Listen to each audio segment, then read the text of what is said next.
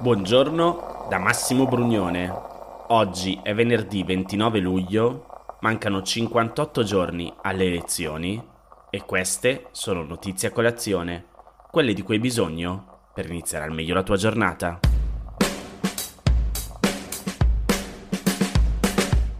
Ieri la giornata è iniziata così, con il quotidiano La Stampa che parlava di, leggo tra virgolette, ombre russe dietro la crisi.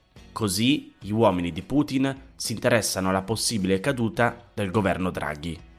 Ma che vuol dire?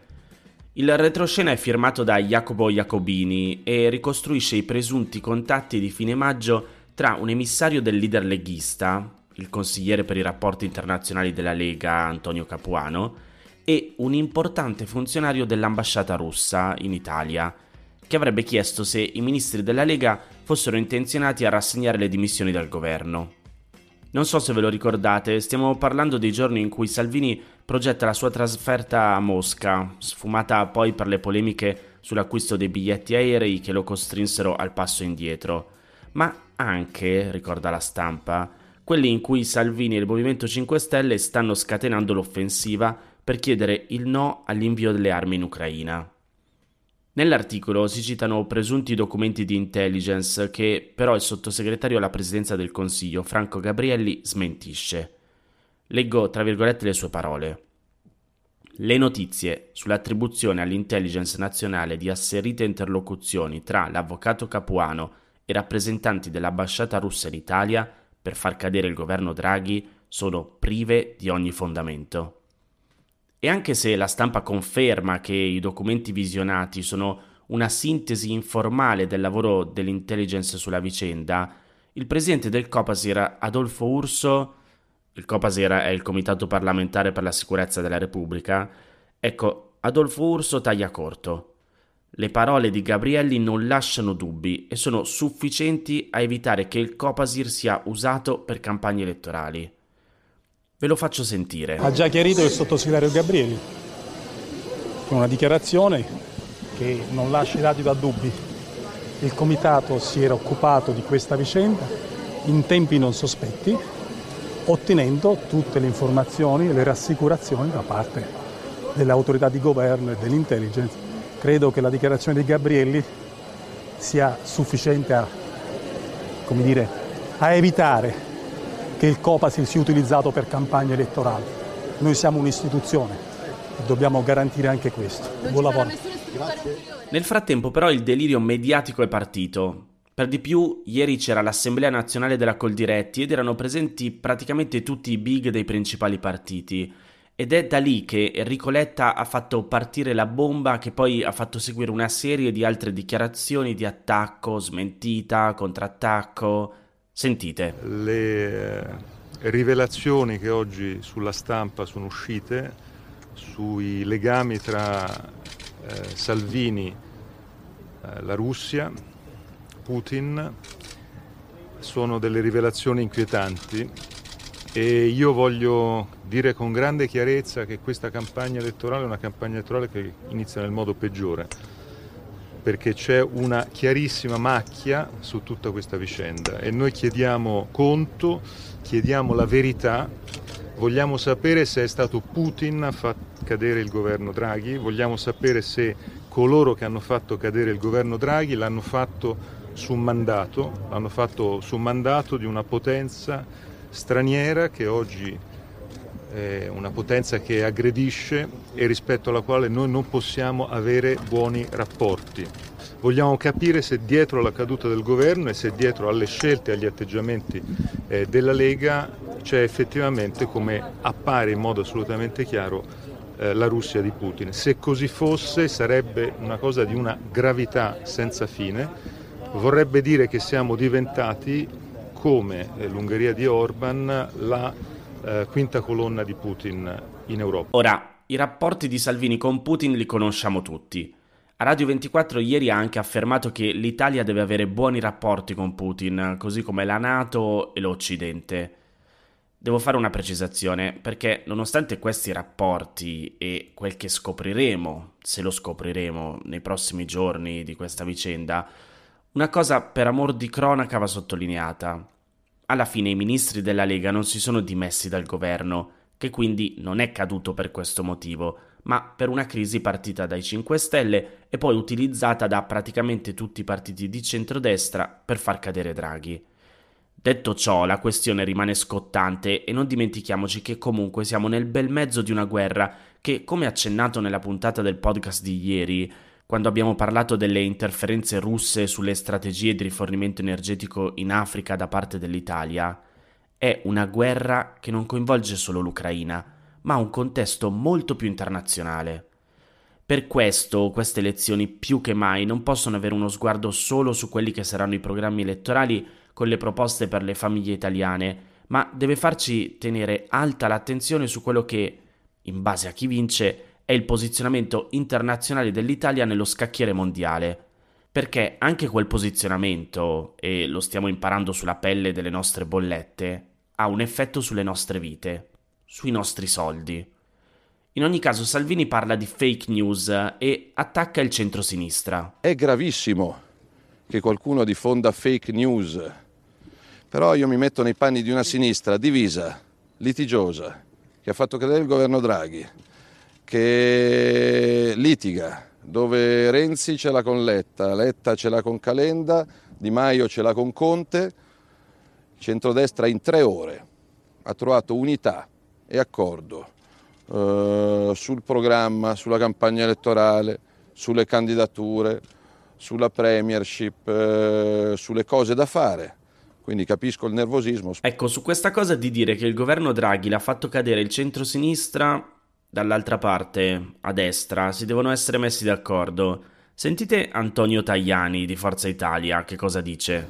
L'onorevole Rigoletta è in gravi difficoltà il Partito Democratico è in grave difficoltà, sta cercando di occupare anche la RAI, chiamando a raccolta tutti coloro che sono più vicini e questo è inaccettabile. Quando si è in difficoltà si accusano tutti e tutti. Il governo Draghi è caduto per responsabilità del Partito Democratico e del Movimento 5 Stelle.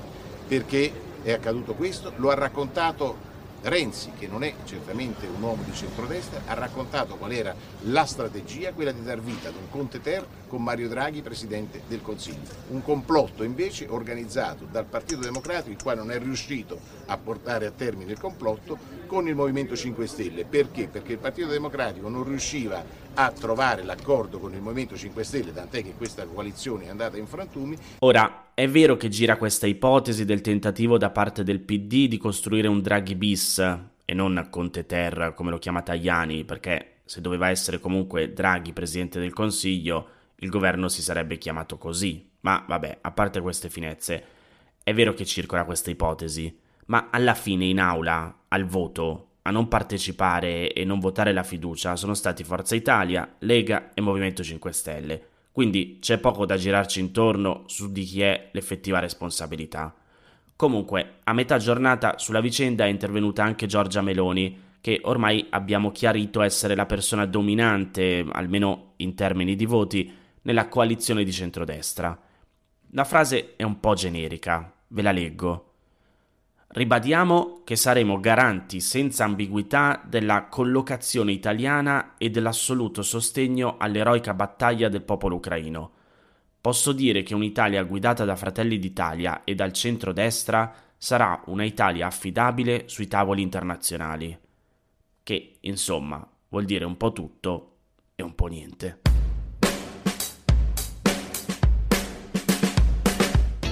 Oggi anche la seconda notizia è sul tema elezioni. D'altronde ho ripreso notizia colazione per questo, per fornirvi i migliori strumenti possibili nella scelta finale del voto. Quindi spero che per voi vada bene se darò più spazio a questi argomenti. A proposito, lasciatemi una piccola parentesi per ringraziare chi mi ha scritto via email, WhatsApp o su Instagram per dirmi che era felice della ripresa del podcast. Grazie davvero, sono contento che possa esservi utile e grazie ancora di più a chi lo condivide sui propri social e ne parla agli amici affinché si diffonda ancora di più. Se volete farlo aiutatemi a tornare a crescere insieme. Se pensate davvero che Notizia Colazione possa essere una guida utile per muoversi all'interno del mondo dell'informazione, inviate le puntate a chi ritenete interessato oppure condividetele sui social, se vi va. Se mi taggate, io vi ricondivido. Comunque, torniamo a parlare di cose serie. Nella newsletter serale del Corriere della Sera, Alessandro Trocino, o Trocino mi dovrà scusare, spiega come la campagna elettorale sarà breve e balneare, con la gente distratta dalle vacanze e poco propensa a guardare la tv. E poi ben presto arriverà la par condicio, che bloccherà gli spot tv e radio, e i manifesti, per di più in realtà sempre meno usati, si possono affiggere solo fino al 25 agosto, quando le città saranno ancora deserte.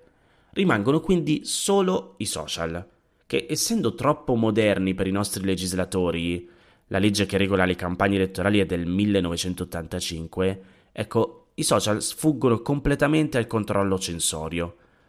Presumibilmente, dunque, una buona parte di questa campagna elettorale si svolgerà sui social, Facebook, Instagram, TikTok, YouTube. Non è una novità, eppure anche stavolta il centro-sinistra, che già perse con Matteo Salvini anche per il suo massiccio ricorso ai social, si sta facendo trovare impreparato. Si potrebbe dire che si tratta di una scelta, scrive il Corriere, almeno a voler sopravvalutare la visione strategica dei dirigenti democratici. Si potrebbe dire che si predilige il rapporto con il territorio, con la chiamata alle armi di 100.000 volontari da parte del PD. Ma forse in realtà è più una questione culturale. Il fatto è però che gli occhi di tigre di Enrico Letta hanno un taglio all'antica, da battaglia all'arma bianca nell'era del nucleare tattico. Guardiamo TikTok.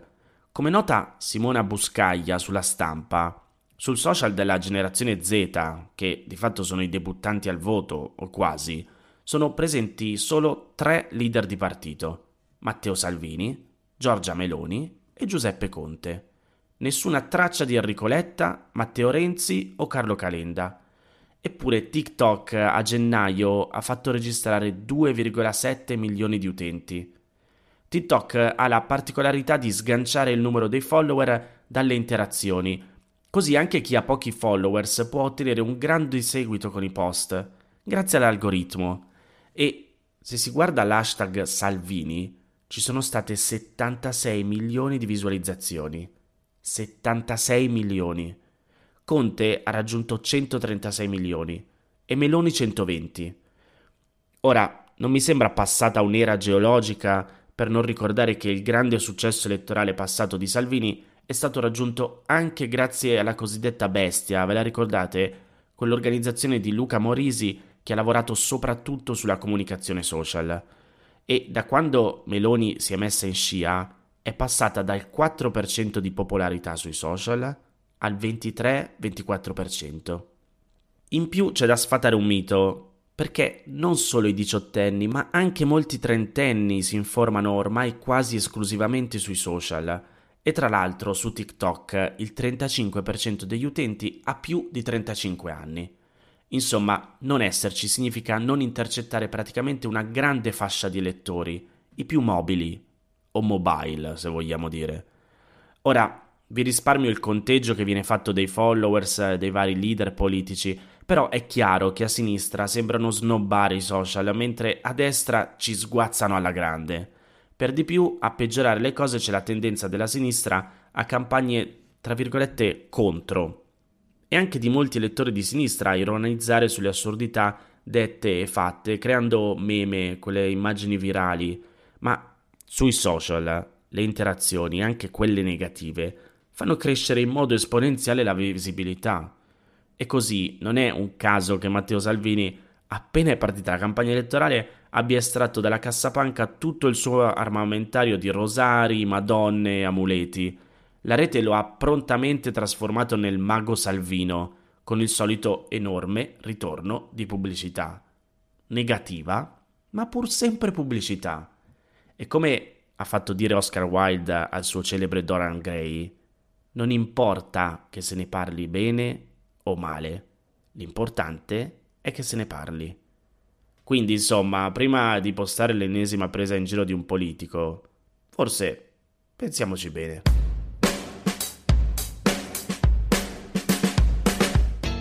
C'è un interessante articolo del Post che parla dell'equilibrio tra informare sui rischi del vaiolo delle scimmie ed evitare discriminazioni.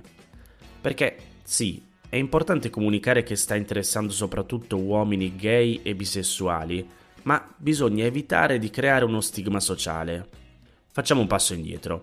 Nel fine settimana l'Organizzazione Mondiale della Sanità ha dichiarato il vaiolo delle scimmie un'emergenza sanitaria internazionale, specificando che la maggior parte dei casi finora ha riguardato uomini che fanno sesso con altri uomini. Sui social network molte persone hanno criticato la specificazione, accusando l'OMS di omofobia e di voler discriminare una parte della comunità LGBTQ. Ma numerosi osservatori hanno fatto notare che, per quanto delicato, il tema del maggior numero di contagi tra uomini gay e bisessuali non debba essere nascosto o lasciato in secondo piano, in primo luogo per tutelare proprio la salute di chi è più esposto ai rischi di contagio. Una ricerca da poco pubblicata sul New England Journal of Medicine, tra le riviste scientifiche più importanti al mondo, ha segnalato che il 98% dei casi di vaiolo delle scimmie rilevati all'incirca dalla primavera di quest'anno ha interessato uomini gay o bisessuali. Solo negli Stati Uniti, secondo l'OMS, il 99% dei casi sono finora riconducibili a contagi tra MSM, che è la sigla utilizzata in ambito medico per includere tutti gli uomini che fanno sesso con altri uomini, indipendentemente dal loro orientamento sessuale, e quindi anche quelli che non si definiscono gay o bisessuali. Ora, se segnalata in maniera opportuna, questa circostanza può aiutare molte persone a evitare di essere contagiate senza che avvengano particolari stigmatizzazioni. Questo perché, conoscendo la porzione di popolazione più esposta a una malattia, i sistemi sanitari possono adottare politiche di comunicazione e di azione pensate direttamente per le persone più a rischio. Nel caso del vaiolo delle scimmie, questo si traduce nel comunicare le pratiche da seguire per ridurre il rischio di contagio, evitando per esempio contatti stretti quando si sviluppano sintomi che facciano pensare a un'infezione, oppure incentivare le vaccinazioni tra le persone maggiormente interessate dal problema. La stessa OMS ha chiarito che il vaiolo delle scimmie mette a rischio la popolazione in generale, visto che le vie di contagio sembrano essere molteplici, compresa quella per contatto con la pelle e oggetti contaminati e i virus non fanno distinzione tra genere, età e orientamento sessuale, semplicemente prosperano in alcune specifiche condizioni e di conseguenza sono più presenti o hanno maggiori effetti in alcuni individui. Prendiamo il coronavirus, per esempio. Non ha certo nulla contro le persone più anziane, ma in queste ha più possibilità di diffondersi e causare infezioni che possono comportare forme gravi di Covid-19 e talvolta la morte. Nel caso del vaiolo delle scimmie, nel giro di pochi giorni chi contrae il virus sviluppa sintomi tipici delle infezioni virali, come febbre, dolori muscolari, mal di testa, spossatezza e ingrossamento dei linfonodi. La malattia causa poi la comparsa di vescicole e pustole sul viso e in seguito sulle mani e sui piedi, che possono rivelarsi molto pruriginose e con la formazione di croste. In ogni caso, nella maggior parte dei casi, ha un decorso positivo. I sintomi si attenuano e scompaiono in un paio di settimane, senza la necessità di dover seguire particolari terapie, se non quelle per ridurre alcuni fastidi dovuti ai sintomi. Queste erano le notizie a colazione di oggi. Se ti va di aiutarmi e sostenermi nella produzione di questo podcast, puoi farlo inviandomi un piccolo contributo dal sito www www.notiziacolazione.it.